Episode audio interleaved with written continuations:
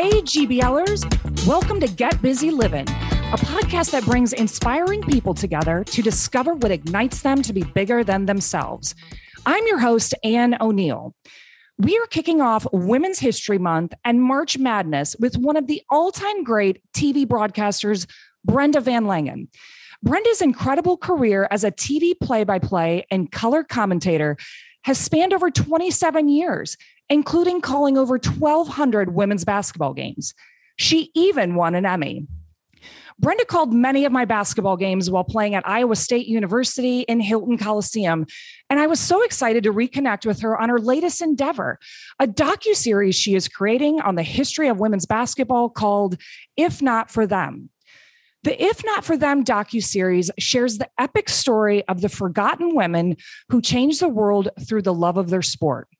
This is an important conversation where we shed a light on how courageous and talented women paved the way to play basketball years before Title IX and the support of the NCAA. The If Not For Them team is actively fundraising for the Netflix quality production of this docu-series. So while you are listening to our conversation, go to ifnotforthem.com to donate to this important series. Because when you remember those who came before you, you create opportunities for those who come after you.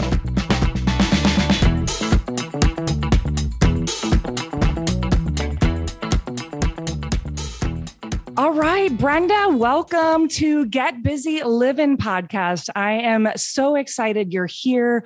By far, one of the kindest and most positive color commentators on all of television for any sport. So I'm so happy that you're here. Thank you. I appreciate that. It's good to see you too. It's been too long, right? It's been a long time, probably one of those Big 12 tournaments back in the day, but we were able to reconnect through LinkedIn and finding out about your incredible documentary series, which we're going to get to here in just a little bit. But first, let's give everyone some context about who you are, and you know how awesome of an athletic career you had and also your amazing and long broadcasting career uh, well thank you you know, I've always had a, a life in sports. I grew up with my dad was a coach, so I was the little three or four year old tagging along at uh, volleyball practice. You know, picking up the water bottles and stuff from a very young age, mm-hmm. and uh, watching sports with my dad. And I, you know, played in high school in Nebraska, very small town in Nebraska, so I got to be in all sports: volleyball, basketball, track. And, you know, I was fortunate enough to be in an era where I went to play in college and uh, played at the University of Nebraska Kearney. It was called Kearney State College at the time, and helped build up that program to an appearance in the NAIA national tournament and just had so much fun playing basketball that I had planned on being a high school teacher and coach. Mm-hmm. And that's mm-hmm. what I trained for and got my education in. But because I had such a great experience playing in college, I wanted to get involved with college sports. So I reached out to the head coach at the University of Nebraska, worked their basketball camps, and got hired at the University of Nebraska and was there for about five years before I decided it was time to move on. And moving on ended up being dipping my toe in broadcasting. So the way I got involved was Nebraska Public Television had always been kind of ahead of the game. They had broadcasted girls high school basketball, but also University of Nebraska for years and years. So that's where I got my start. And the rest, as they say, is history. 27 years later, I've been doing a lot of broadcasting over the years. oh my gosh. You know, I love that you took the initiative to get into coaching. And then also when you saw that there was an opportunity to take the initiative to get into broadcasting. And for all of our listeners out there, we're talking over 1,200 women's basketball games that she has either been the play by play or the color analyst. So, talk about your career being in television, especially at a time when women's sports is just kind of growing and growing.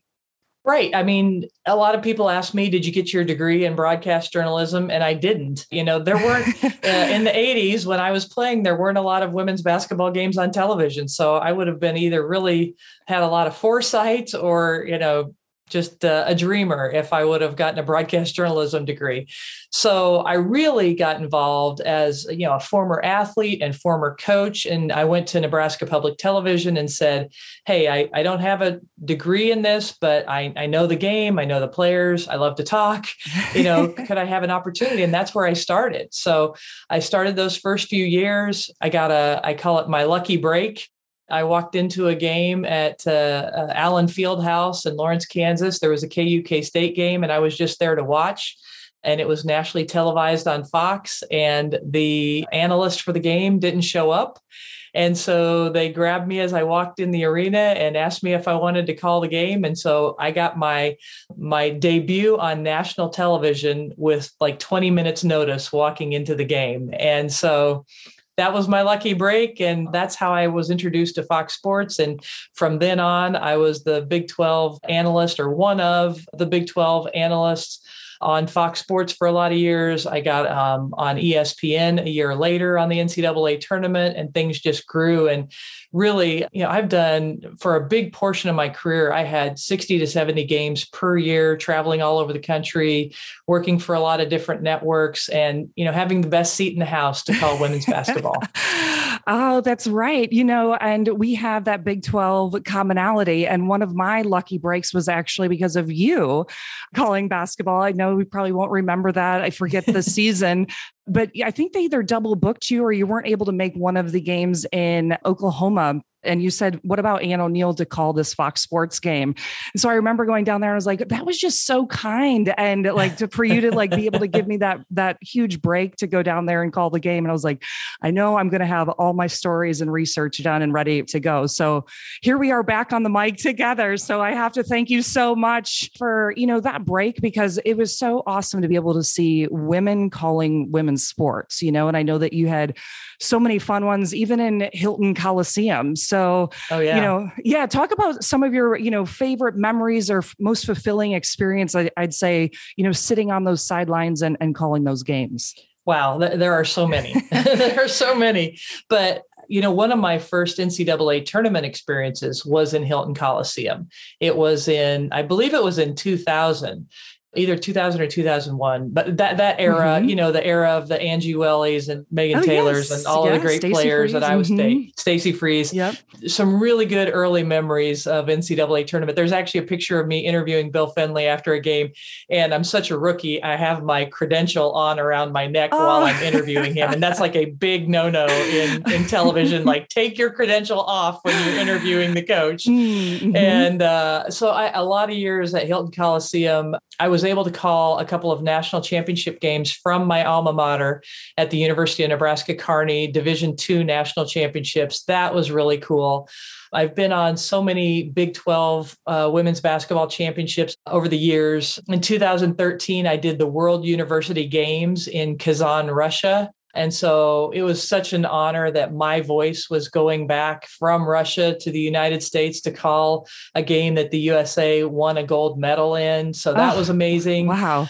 And then I've worked, besides calling games, I've actually worked on this cool telestrator that shows the spot shadows and the lines and things like that. So I've been able to be in the truck for several WNBA finals and several like over 15 NCAA championship games and final fours where the announcer, you know, talks about a certain strategy or a certain player standing out. And I'm the one in the background, like drawing the, the lines and the oh. spot shadows. So, you know, I've just, I've been so lucky. I've had 27 years now of broadcasting games. I've been a game analyst. I've been play by play. I've been behind the scenes. I've been sideline reporter. And like I said, I, I just get the best seat in the house for some of the absolute best games.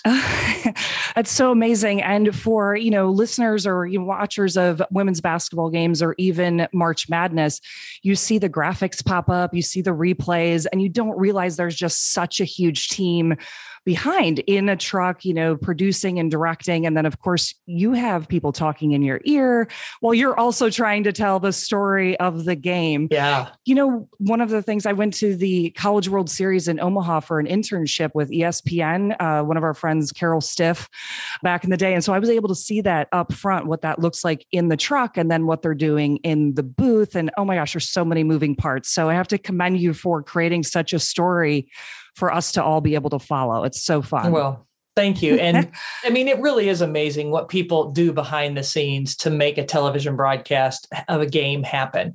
And even right now, I'm sitting in a spare bedroom in our house. This is where I broadcast games for ESPN right now. Oh my gosh. Sometimes this season I'm in person. Sometimes I'm calling it from home. I've got a big screen, I've got a camera, I've got lights, I've got communications box, you know, just for that to happen, to be able to call a game somewhere else from my house, the technology behind it, all the moving parts, all the people that make that happen. I mean, people would be absolutely amazed if they knew how uh, games get on television for sure.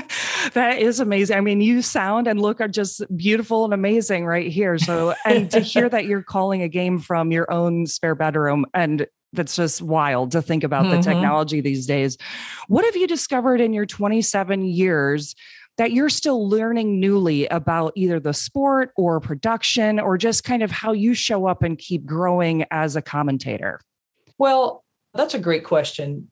I got into broadcasting as a former player and coach that loves the X's and O's of the game and loves to describe, I love to describe like how things happen, how things develop, mm. things that most people, when they watch a game, they don't see because they're watching the ball and they don't see everything that's developing. And, and so I, I started by using that part of my strength to just explain why that player got so open or mm. why this offense isn't working against this defense or or whatever the case and then about 10 to 12 years into my career, I started being asked by a lot of network executives, "Hey, would you consider doing play-by-play for us?" And I at first I was like, no, that person like has broadcast journalism degree, they have special training. I don't know how to mm-hmm. do that. I'm a former player and coach that can break down the game. And mm.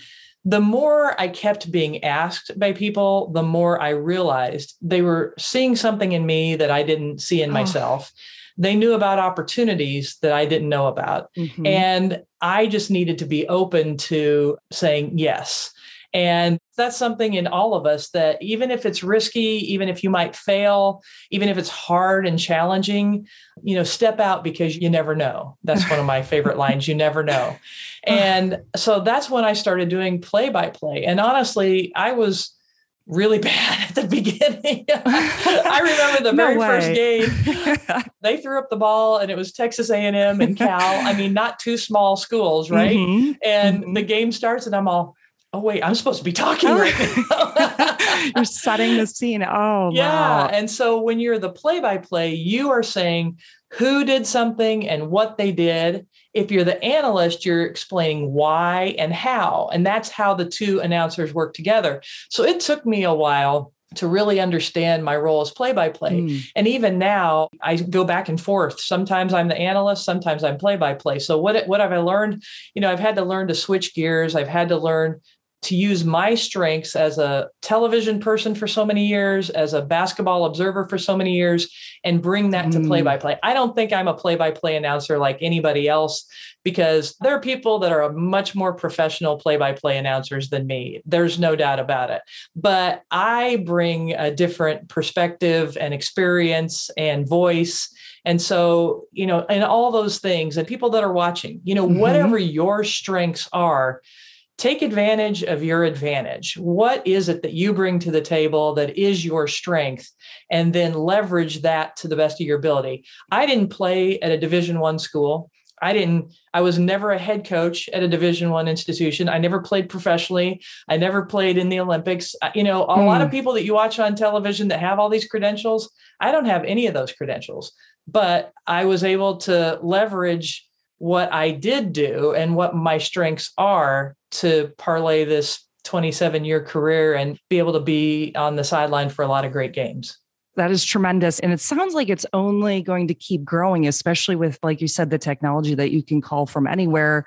And now you can play any role in the that television, whether it's the telestrator, the color commentator, play by pay. And just for everyone listening, we have to talk about you winning an Emmy in 2010. so I don't know if I've ever met someone that's won an Emmy before. It was for this Fox Sports Midwest broadcast of the 2009 WEPAC charity basketball game. Just talk a little bit about that because what an honor. That is so, so incredible. Yeah, it was really cool. The game itself was amazing. A former male cheerleader at Southwest Missouri State who cheered when Jackie Stiles was playing at Southwest Missouri became a hospital CEO in a small community in rural Kansas. Mm. And wanted to do something special to do fundraising for preventative health care for girls and women in those rural communities. And he and some others in the community came up with this idea how about if we host a women's basketball game and bring in a bunch of celebrities like Jackie Stiles mm-hmm. and, and former professional and college players to play? and then what if we televise it and so he contacted me and asked me if i would be a part of the broadcast and i thought if you get that on TV, yeah, of course, but I don't think you're going to get that on TV. You okay. know, some small town, rural Kansas, it was a long shot. And this guy, uh, Benjamin Anderson is his name. He's mm. so fantastic. He'd be a good person to interview on your podcast. Okay. He's an amazing right. person, I got to tell you. And he got this going, got Fox there. They had me come in. We broadcast this game, and all these WNBA players, all these rural people that they had the high school girls play with the WNBA players. And we just called the game, and our broadcast got an Emmy. And so I'm an Emmy Award winner. And uh, it was really a special thing to be a part of. Uh, wow. Just your first one. We're just getting to the next piece where you never know what can happen, which was one of your main quotes that you really like. So we wanted to chat because I saw you on LinkedIn about talking about if not for them. And I was like, what is this documentary she's making about women's basketball? So I'll let you kick it off and talk a little bit about this huge project that you're doing to shine a light on the history of women's basketball. Well, there have not been a lot of documentaries written about the history of women's basketball. And I just thought, especially as we're about to celebrate the 50th anniversary of Title IX, mm-hmm. that we need to, within our community, have the origin story of college women's basketball. How did we get started? And the idea being, if not for them, if not for those brave, courageous, relentless women and some great men as well, we would not have what we do today. Mm-hmm. And so that's how the idea came up. There are a lot of retired legendary coaches uh, right now that we want to make sure we capture their stories while we still are able to. And as I've been interviewing and talking to so many of them on the phone, they keep sharing new stories with me. And as I was doing it, the Last Dance documentary series about uh, the Chicago Bulls oh, came yes. out. Mm-hmm. And I'm like, you know, we need to have that kind of quality and that kind of extensive documentary series about the origin story of college women's basketball. So that's how it came about. And uh, we're rolling. That is, it's amazing. You know, when I was growing up, you know, you just usually got to see the next three or four girls that were just a couple of years ahead of you. Or maybe if you went yeah. to a college basketball game and were able to watch it on TV, those were just a couple of years ahead of you and not like the entire history. So I watched the If Not For Them trailer. I was already blown away that I didn't know half of the stories in there.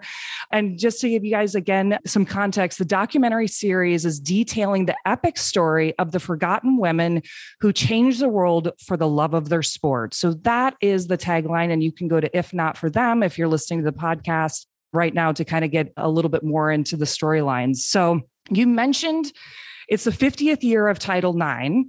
And it is only the 40th year for NCAA championships for women's basketball. So there's that 10 year gap. And then you have the history of women's basketball. Speak a little bit about that, of why it's so important to get the history and also the difference between Title IX and when NCAA women's basketball championships started. Yeah, that's it's a great question, right? How is it that we're celebrating the 40th anniversary of the NCAA championships, the 50th anniversary right. of Title IX? How does that jive? Well, that's what this documentary series is about. There were a group of women that actually knew that there were college women that wanted to compete in sports, compete for championships in the late 60s. And they went to the NCAA, who was well established by that time for men's sports, and said, Hey, we know that women want to compete. You have the championship structure. Mm-hmm. Would you consider having women's sports be a part of the NCAA? And the answer was an emphatic no. No, thank you. Mm. We are an organization for men and by men, and we're not interested in women's sports. Wow. And so, right? Mm-hmm. right? right. Shocking. Shocking right now. Yeah, right. And so, this group of women, if they wanted to provide opportunities for women to participate in sports at the college level, had to form their own organization. And that's exactly what they did. Mm. And they formed this organization called the Association for Intercollegiate Athletics for Women, the mm-hmm. AIAW. They put together their own recruiting rules, their own governance structure, and their own championship structure because the men weren't interested. So they weren't going to do what the men did. They couldn't even partner with them because there was no interest. Wow. At about the same time, Title IX was being discussed in Washington, D.C originally not for sports. That's what we all know it for. Yeah. But it was because there were women that wanted to be admitted into medical school or into engineering school or law school, and they weren't being allowed those educational opportunities because they were women because the prevailing mindset was, well, they're just going to get married and have kids. And so what do we want to waste an education on a woman for? I mean, oh my seriously, that's how people thought. And so Title IX originally, the education amendment was so that women and men were given equal opportunities in education mm. and that's what title ix is about is equal opportunities in education I'm so glad we're having this conversation. I didn't even know that.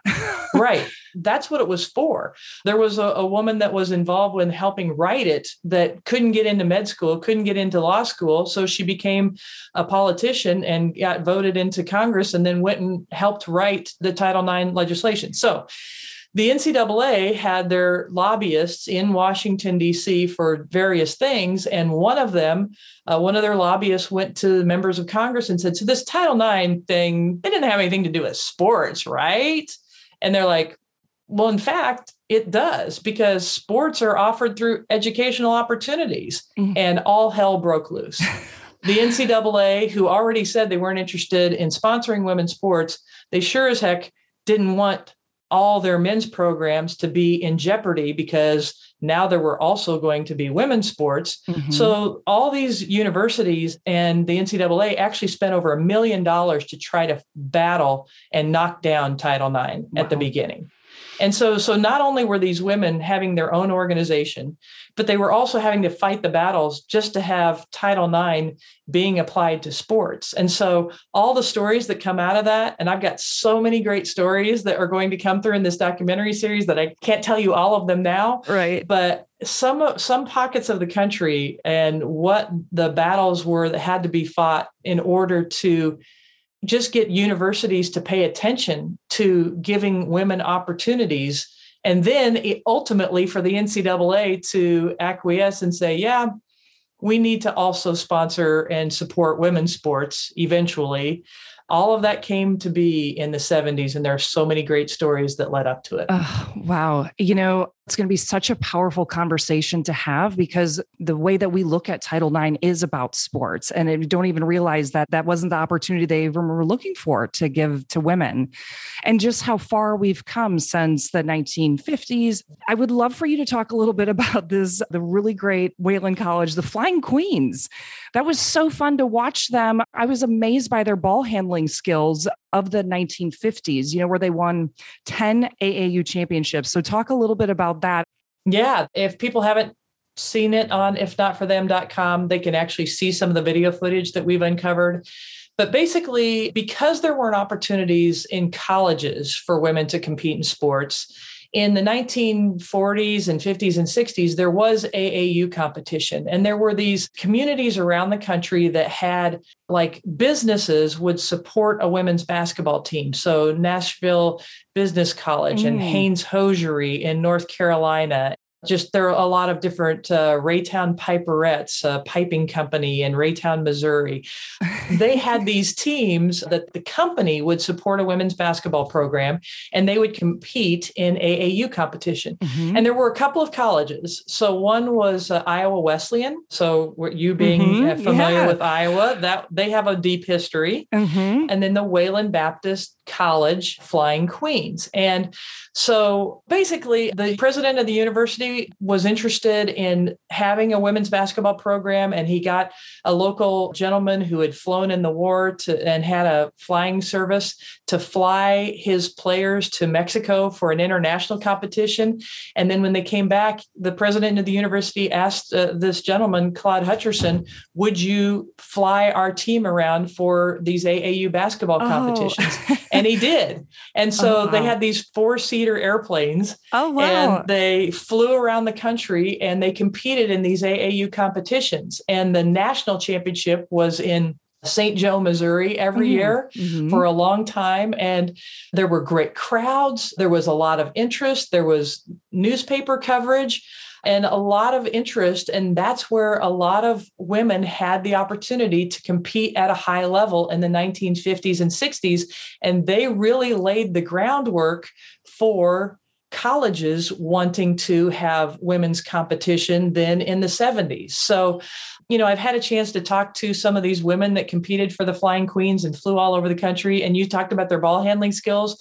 There was one time when they got snowed in in a hotel. I believe it was Kansas City. Some people think it was Kansas City. Some th- people think it was Nashville. They're not oh, okay. sure. but they got snowed in, and the Harlem Globetrotters were actually in the hotel also. Oh, wow. And so the head coach for the Flying Queens went to the Harlem Globetrotters and said, Would you teach our players some of those tricks. And so these Flying Queens women's basketball players, they started learning these ball handling tricks that the Harlem Globetrotters did in their oh performances. and so every game, they would come out and they would do like a Harlem Globetrotter type routine. And people came from all over just to watch these women handle the ball. They were tremendous. And they didn't play five on five full court like oh, we know basketball. Yeah, uh-huh they played six on six with three on one end and three on the other. Well, actually, that was the high school, and you know that mm-hmm. that was in Iowa and different places. Yes, but they uh-huh. actually had two players on one end, two on the other, and then two ran up and down the court because evidently only two women had the ability to run up and down the court without, you know their uterus falling out or their uh, them having a heart attack or something like that, right? oh my gosh! Oh, that I mean, unbelievable story to hear about the Harlem Globetrotters and that they were literally trotting around the United States in this plane. So, thank you for for sharing that story because it it just goes to show, like you said, in the fifties you got to do this and you're playing six on six or two on two and two. Right exactly yeah, whatever that looks like. And then and then how it grew each and every year and decade. So looking at 2022 right now on the the 50th anniversary of title ix why is it still so important to elevate women in sports whether it's players whether it's people like yourself that are doing broadcasting? Why do we need to highlight everything like that? Just give everyone a little bit of context on that why it's still so important well, you know, there's been so much growth over the years, and so many of those stories from those early years are connected directly to the stories of today. And that's what, if not for them, is going to also highlight is mm. some of the direct connections. You know, Dawn Staley coming from Philadelphia, being an Olympic coach, coaching South Carolina to a national championship. There were Black women in Philadelphia back in the 1930s that were competing in basketball that set the stage. And so there's like all of these connections through history. And you know why it continues to be so important? Because girls and women should have the same opportunities that men do. And they are talented and skilled and athletic. And the more that we support them by you know watching them on television going in person to watch them compete in games the more sponsors contribute to you know the well-being and the resources that are available all of those things contribute to a more productive society overall. Right. When we have men and women both contributing, both being supported and celebrated, we have a much better situation for everybody because we're not ignoring half of the population and we are giving opportunities. We're celebrating. I mean there's so many great stories right now you know in the WNBA 75 million dollars Mm. new money is being contributed yes. to that league and and supporting it. The NWSL soccer uh, is growing here. I live in Kansas City. We're going to have the first major league soccer stadium built just for a women's professional team built right here in Kansas City, wow. which is fantastic. And it's just the beginning of mm-hmm. what we will experience. You know, we've been slow to come around and they started and then say the name, image, and likeness. And we've had some really great women's basketball players already be able to take advantage of that because so many people watch them on social media and then watch their games and going to be able to take advantage. I know Paige Bueckers, you know, signed with Gatorade even as a as a collegiate athlete. So that's very fresh, but it is going to be a big opening for women in sports. And I love what you said that we have a more cohesive strategy and game plan and voice when we have everyone contributing. It's just like with a basketball team, you need all 12 and 15 players, you know, and right. we need everyone in society really stepping up and, and giving everyone opportunities.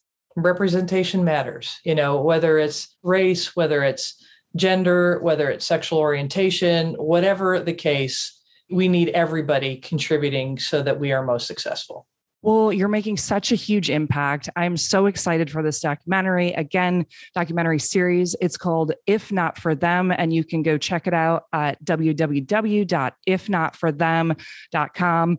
And so excited to see the, all the stories and how it's going to shape women's basketball and being able to look back on what we have and then create an even brighter future. So, Brenda, thank you so much for all that you're doing and for saying yes to being on the, the Get Busy Living podcast. I love it. I love what you are doing. So thank you, Anne, for amplifying voices of people that are doing positive work and uh, you know kind of beyond themselves. And I love listening to your podcast. So thank you for inviting me to be a part of that.